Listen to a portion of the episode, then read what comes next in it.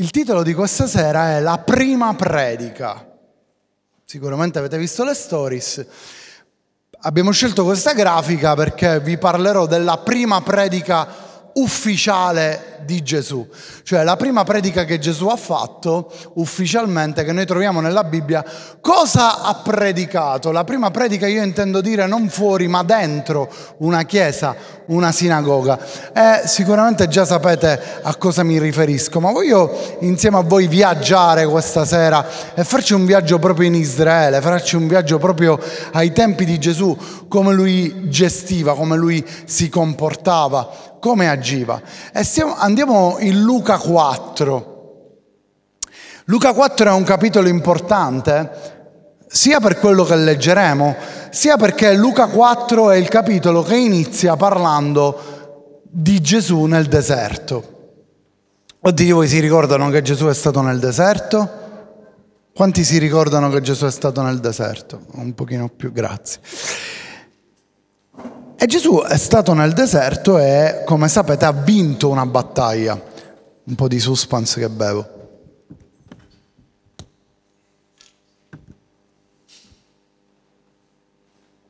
Ha vinto una battaglia col nemico e poi si ritrova a predicare dentro una sinagoga. E mentre noi sappiamo e lo scopriremo che Gesù spesso andava nelle sinagoghe a predicare, ma non sappiamo cosa predicava, in questo caso specifico scopriamo cosa ha predicato Gesù, cosa è successo realmente. Guardate Luca 4, verso 14, leggiamo da lì.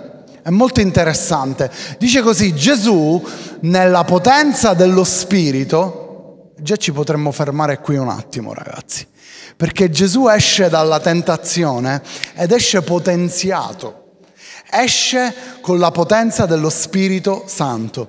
A volte noi usciamo da tentazioni e da prove eh, fiacchi, scarsi, deboli, ma invece Gesù esce dalla tentazione nella potenza dello Spirito. E voi mi insegnate che quella S di Spirito è maiuscola, quindi sta parlando dello Spirito Santo. Quindi Gesù è nella potenza dello Spirito e se ne tornò in Galilea. Quindi dopo il deserto, dopo la tentazione, lui torna in Galilea e la sua fama si sparse per tutta la regione. Quindi tutta la Galilea comincia a capire e a conoscere chi era Gesù. Tutta la regione della Galilea. Ragazzi, incredibile. Non aveva mezzi non aveva social network, non aveva smartphone, non aveva a, amici che, che gli facevano pubblicità con questi mezzi, ma l'unico mezzo che aveva era lo Spirito Santo. Gesù quando si muoveva le persone rimanevano sconvolte e passavano parola. Ci sei o no? E insegnava nelle loro sinagoghe. È importante quello che sto per dire, glorificato da da tutti, da tutti, tutti glorificavano Gesù, tutti dicevano mamma mia, ma chi è questo qui? Stiamo parlando dell'inizio del ministero di Gesù e tutti lo glorificavano, tutti erano sconvolti, ma poi succede una cosa dal verso 16, si recò a Nazareth dove era stato allevato e come era solito entrò in giorno di sabato nella sinagoga, come era solito lui il sabato andava in chiesa come state facendo voi, ma era solito per lui, era normale, non guardava feste che dovevano fermarlo. Io mi sono un po' consultato con l'Apostolo, ho detto ma secondo te devo, non devo farlo il Grace Party essendo che è la vigilia? E lui ovviamente mi ha detto non esiste, io domani a Ferragosto ci sarà ovviamente il worship service e noi siamo sempre qui, sempre sul pezzo, non ci fermiamo mai perché noi vogliamo sempre predicare la parola. Noi non facciamo qualcosa come rito, noi non facciamo qualcosa perché dobbiamo portare avanti una religione, noi lo facciamo perché vogliamo avere un impatto con lo Spirito Santo ogni giorno. Amen ragazzi. si recò a Nazareth dove era stato allevato e come era di solito entrò un giorno di sabato nella sinagoga. Alzatosi per leggere gli fu dato il libro del profeta Isaia. Aperto il libro trovò quel passo dove era scritto. Io non so quanti di voi hanno mai visto una Torah, una Bibbia di allora. Non è come noi che prendi il libro e giri pagina. Oggi forse non so se avete mai visto un libro nella vostra vita o, o l'avete mai letto. Probabilmente molti ormai leggono così o così. Però all'antica le pagine si sfogliavano, penso che anche a scuola, oggi anche se si utilizzano molto i mezzi eh, moderni, però anche a scuola c'erano i libri, a volte capita che poi anche nella pagina non riesci a girare, allora fai questo gesto e giri, che poi ho mai capito che non serve, ti capita che ti si impiccica, che non gira lo stesso, dice ma chi sei? Però lo, lo fai per, per, rito. E Gesù si trova in questo rotolo e questo rotolo eh, era gigantesco e praticamente lo aprivano da un lato e dovevano leggere in base a quello che gli capitava. Quindi a Gesù gli capita questo verso, non l'aveva scelto lui, gliel'avevano dato, l'avevano aperto e gli era capitato questo verso. Ovviamente noi sappiamo che non è un caso, ma lo Spirito Santo era lì e stava dicendo tu devi leggere questo verso. E ragazzi è molto importante quello che sto per dirvi, perché questo verso che rappresenta il ministero di Gesù è stato letto in Nazareth, dove Gesù è nato e dove non era riconosciuto perché era visto in maniera familiare. Ci sei o no? Oggi stiamo vivendo tanto nelle famiglie. La pandemia ci ha fatto vivere tanto nelle famiglie e per carità è una cosa bella, ma è nelle famiglie che devi essere riconosciuto per prima. Ed è la famiglia che in primis deve riconoscere il dono che è in te. Ci sei o no? E poi dice, lo Spirito del Signore è sopra di me, perciò mi ha unto per evangelizzare i poveri, mi ha mandato per annunciare la, liber- la, liberazione ai prigionieri e il recupero della vista ai ciechi, per rimettere in libertà gli oppressi, per proclamare l'anno accettevole del Signore. Quindi lui ha letto dei versi, poi chiuse il libro e resolo all'inserviente si mise a sedere e gli occhi di tutti nella sinagoga erano fissi su di lui. Voi immaginatevi questa scena, Gesù chiude il rotolo, lo consegna all'inserviente, si siede e tutti lo guardano. Immaginatevi questa atmosfera che si va a creare, tutti che osservano Gesù come a dire vediamo cosa dirà adesso. Vediamo cosa uscirà adesso dalla sua bocca.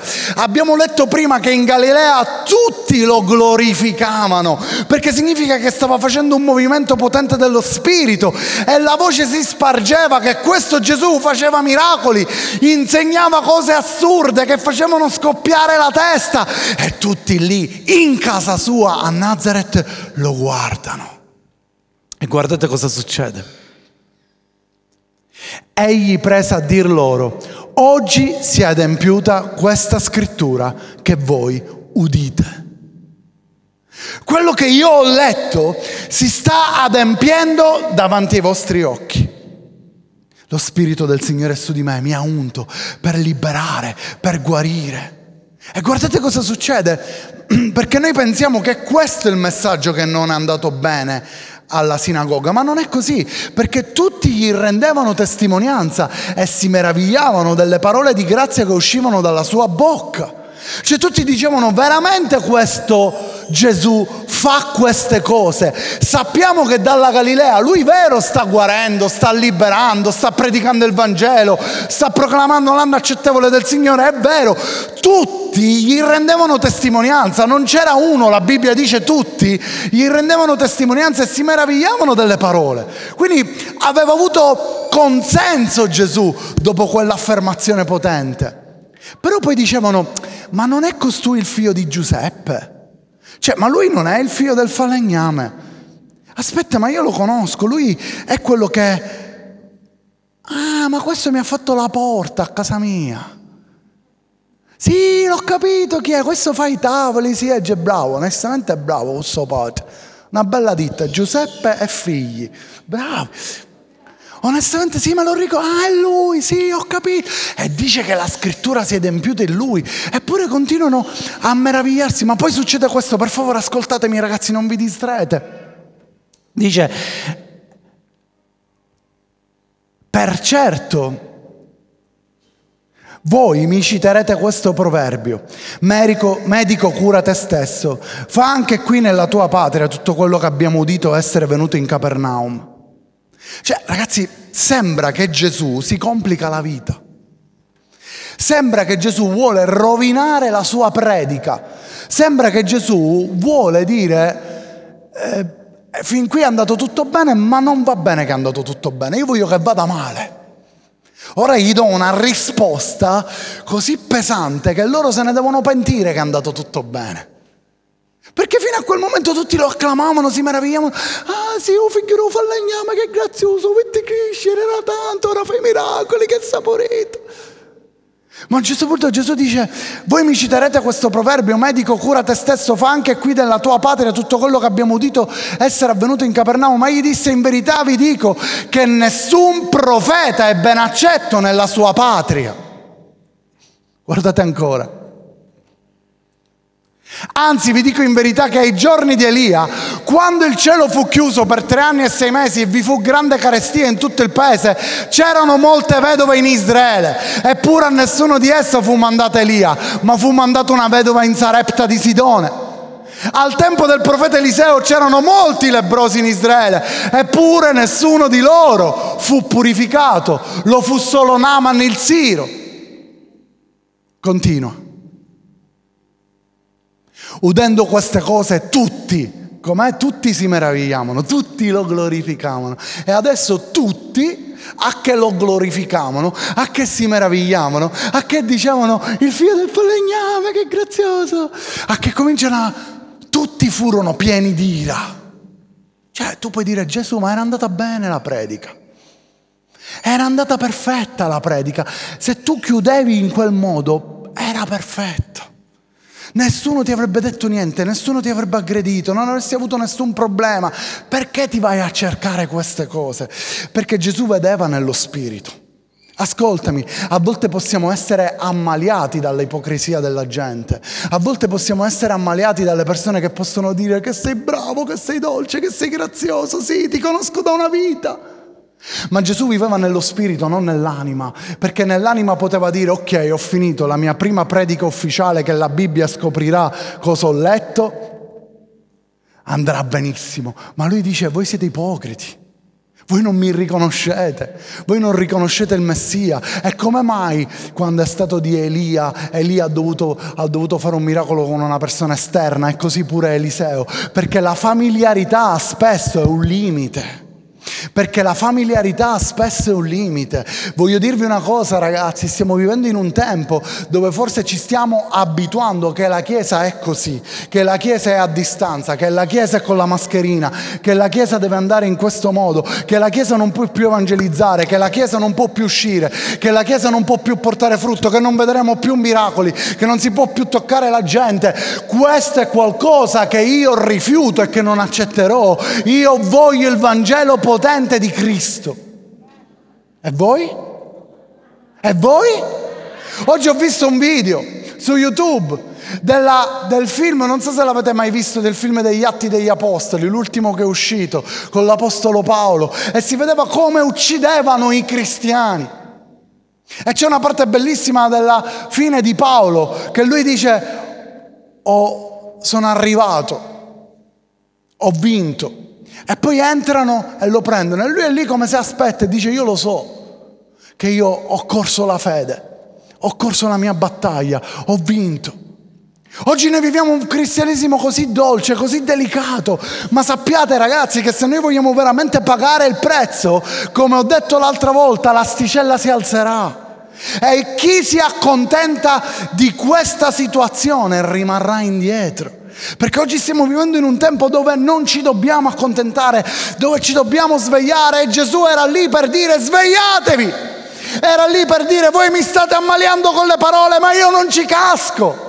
Tutti si meravigliarono e poi tutti entrarono in, in, nel, nell'ira contro di lui. Ma come? A che sta, siete meravigliosi e glorificate a che entrate nell'ira? Questo che cos'è se non ipocrisia? Ci siete o no?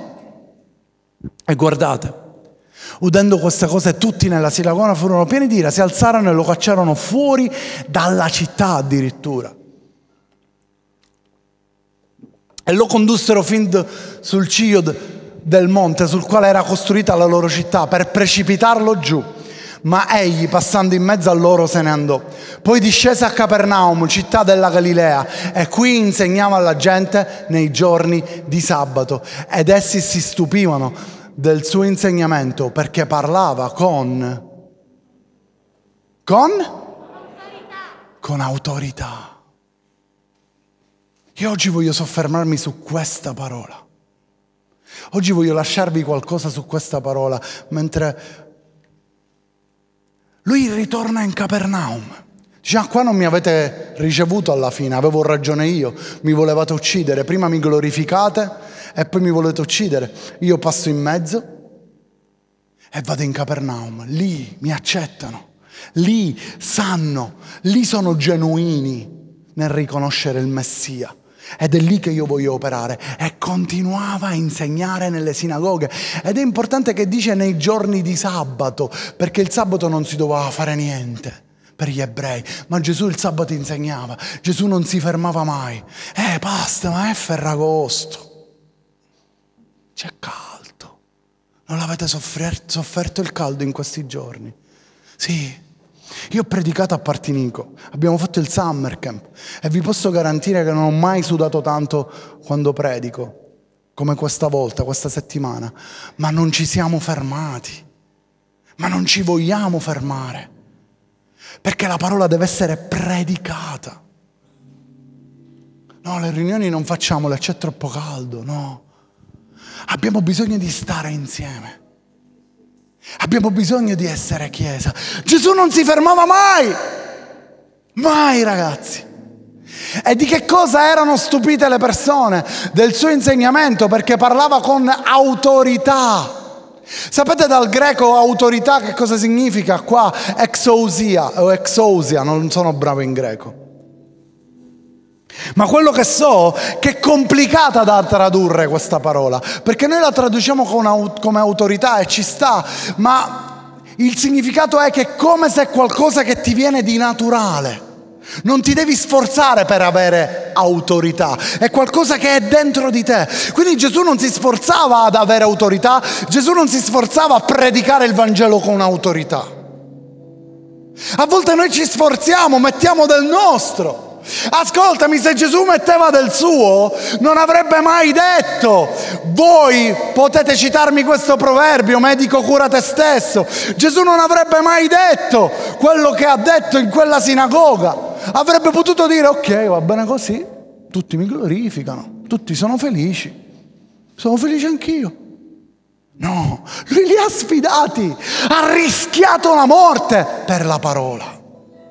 E lui la predicava con autorità ed essi si stupivano di questo, del suo insegnamento, non perché era un insegnamento, ma perché parlava con autorità. Ecco perché si stupivano, perché probabilmente tanti altri rabbi insegnavano la parola, ma si stupivano perché il suo parlare non era come gli altri e quello che lo differenziava era l'autorità. Lui aveva autorità nel parlare. Autorità.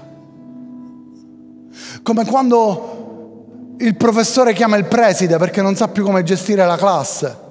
Allora chiama un'autorità, perché in teoria quel preside ha una voce più autoritaria, dico in teoria.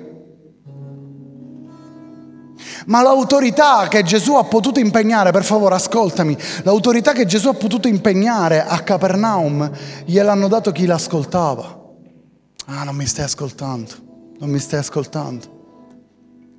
Sai perché alcuni presidi se ne ritornano nella loro aula? Perché gli alunni non gli danno nessuna autorità, perché non riconoscono quell'autorità.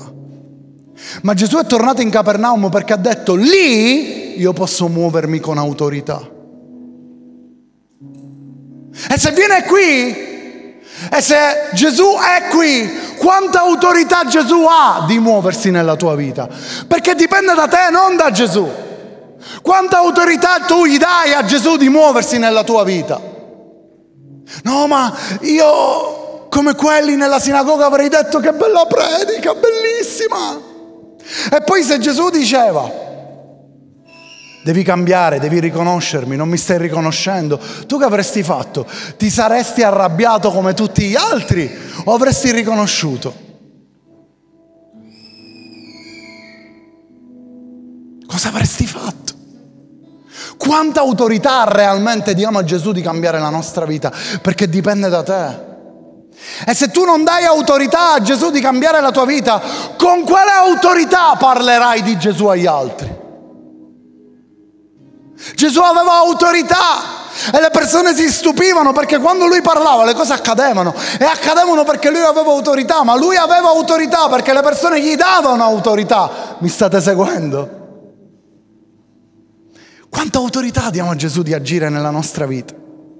Oggi non stiamo facendo agire nessuno. Oggi viviamo in un mondo dove nessuno deve dirti quello che devi fare, dove tu devi avere la tua testa e il tuo pensiero e devi andare avanti per la tua strada. E tu mi puoi dire, ma è giusto? Certo che è giusto. Sei un essere pensante e Dio ti ha fatto così, devi pensare.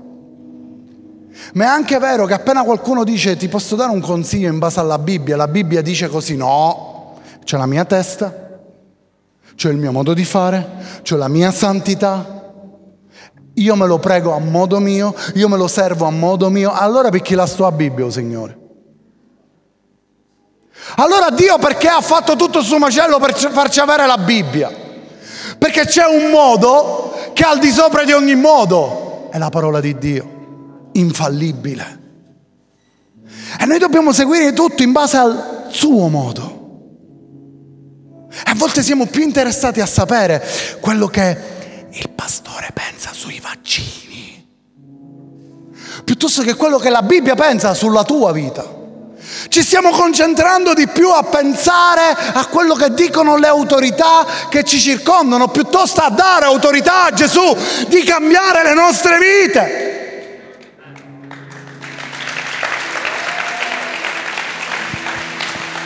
Past tutto l'anno cerco di fare il discepolo. Tutto l'anno ci provo, seguo tutte le attività, almeno questa settimana di Ferragosto lasciamo in pace.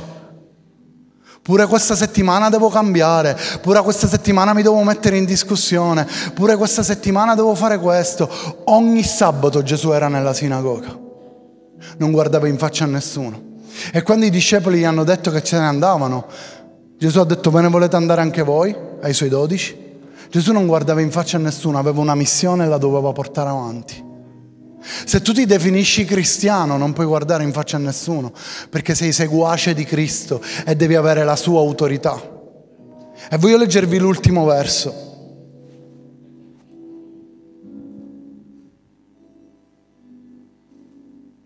Apocalisse 22, proprio ragazzi l'ultimo capitolo della Bibbia.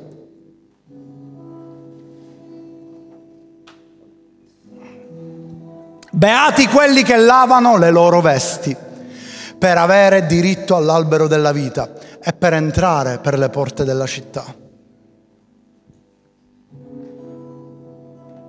Beati, beati. Beati significa così felici da essere invidiati da altri. Beati, quelli che lavano le loro vesti. Ora, non immaginare la tua lavatrice, la tua asciugatrice se ce l'hai Ma qua quando parla di lavano le loro vesti, mi, ho preso questa versione perché altre versioni dicono beati coloro che seguono i precetti di Dio. Quindi però mi è piaciuta questa metafora che chi ha tradotto ha messo, perché in effetti quando io seguo, per favore ragazzi mi aiutatemi, quando io seguo quello che la parola di Dio dice, ascoltami, quando io seguo quello che la parola di Dio dice, io mi sto purificando, sto lavando le mie vesti. Viviamo in un mondo dove tutto va bene, viviamo in un mondo dove qualsiasi pensiero va bene, viviamo in un mondo che quello che ti passa per la testa oggi, ok, è così. E poi perché io dico, e vi chiedo questo perché, e vorrei sapere una risposta, perché c'è troppa ansia? Perché stanno aumentando i depressi? Perché ragazzini e bambini prendono ansiolitici e l'ho visto con i miei occhi. Perché il diavolo, chiamatelo come volete, io lo chiamo diavolo sta prendendo sempre più campo in questo mondo e poche persone stanno cercando sempre più Dio perché non sono disposti a lavare le loro vesti, perché non sono disposti a consacrarsi, perché non sono disposti a non peccare, perché non sono disposti a rimanere dentro un patto. È pesante, è difficile, è duro. Sì, il cristianesimo è duro è difficile. E Gesù l'ha dimostrato sulla terra perché ogni cosa che faceva non era facile, perché era facile chiudere in quel modo la predica, ma lui si è complicato la vita, perché il cristianesimo è complicato, ma è quello che ti porta a essere beato. Gli altri ti invidieranno quando troveranno quella pace. Ma perché questo ride sempre? Ma perché questo sta sempre bene? Ma perché questo gioisce sempre? Perché io sono il Tempio dello Spirito Santo e Dio è con me. E a prescindere da qualsiasi situazione possa vivere, Lui è con me e porta gioia nella mia vita. E io continuerò a lavare le mie vesti. E poi dice per avere diritto all'albero della vita. E qua torniamo un po' indietro, l'albero della vita, ve lo ricordate? Sin dall'inizio, nell'ultimo capitolo torna all'inizio. Per entrare per le porte della città, qua sta parlando di paradiso, sta parlando di eternità con Dio. Però qua traduce per avere diritto, ma la versione originale dal greco è exousia, o exousia, non lo so. Quindi autorità per avere autorità all'albero della vita. Cioè tu devi avere autorità. E per avere autorità ti devono dare autorità. E io ti dico oggi che Dio ti ha dato autorità. E tu devi credere nell'autorità che Dio ti ha dato. Tu devi credere in quello che Dio ti ha dato. Tu devi credere che tu sei un figlio di Dio e quando parli le cose devono succedere. Ci sei o no? Quando parli, perché non succedono le cose? Dov'è la tua autorità? Quanto credi nell'autorità che Dio ti ha dato? Quanto credi che quando tu preghi per una persona possa essere guarita, benedetta, sanata? Dio ti ha dato autorità, quell'autorità gli è costato il suo sangue, la sua vita. Non è un'autorità così perché ti metti una divisa, un distintivo e hai l'autorità, no, quell'autorità che tu hai è costata la vita di Gesù Cristo il Signore. E tu hai autorità anche sulla vita. Tu hai autorità su tutto quello che ti circonda. Dio ti ha dato autorità. Tu puoi usare la tua autorità per fare la differenza. Quante parole stupide al giorno diciamo? Quante parole inutili diciamo durante la giornata?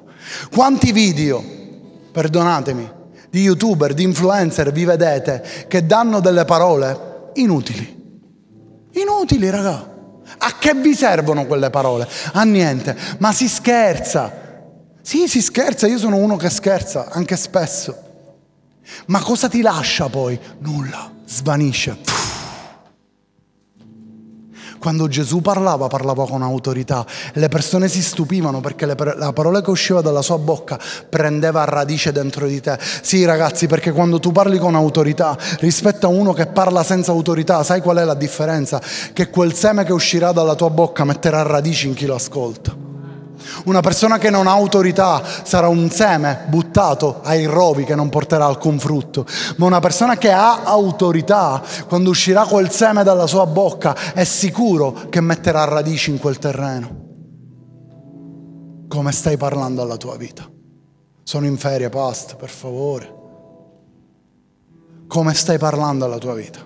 Con autorità o senza autorità? Gesù parlava con autorità e tutti si stupivano.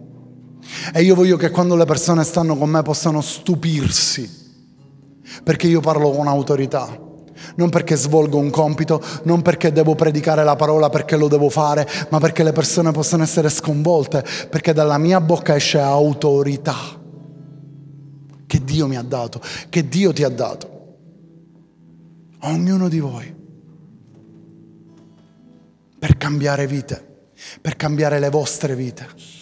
Oggi il messaggio è depressione. Oggi il messaggio è lagna. È normale che sei triste. È normale che c'è questa tristezza, ci devi convivere. Ma è anche normale che Dio è all'opera nella tua vita se tu glielo permetti. E Lui può trasformare, lo dice la Bibbia, la tristezza in gioia, in un manto di lode. Siamo controcorrente, ragazzi.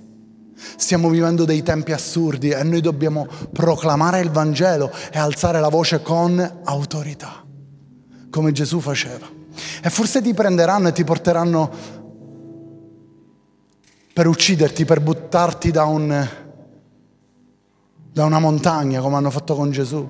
Ma tu non devi avere paura, perché se Dio ti ha dato autorità, se Dio ti ha dato autorità, la sua autorità, tu non devi avere paura di quello che esce dalla tua bocca.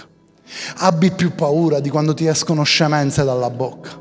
Abbi più paura di quando ti escono maledizioni dalla bocca. Abbi più paura di quando usiamo la nostra lingua per dire solo e unicamente stupidaggini.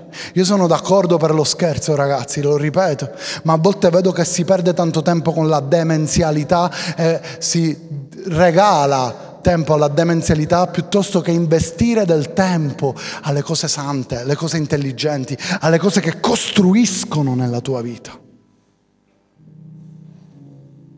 Amen. Con autorità. Ci alziamo in piedi questa sera.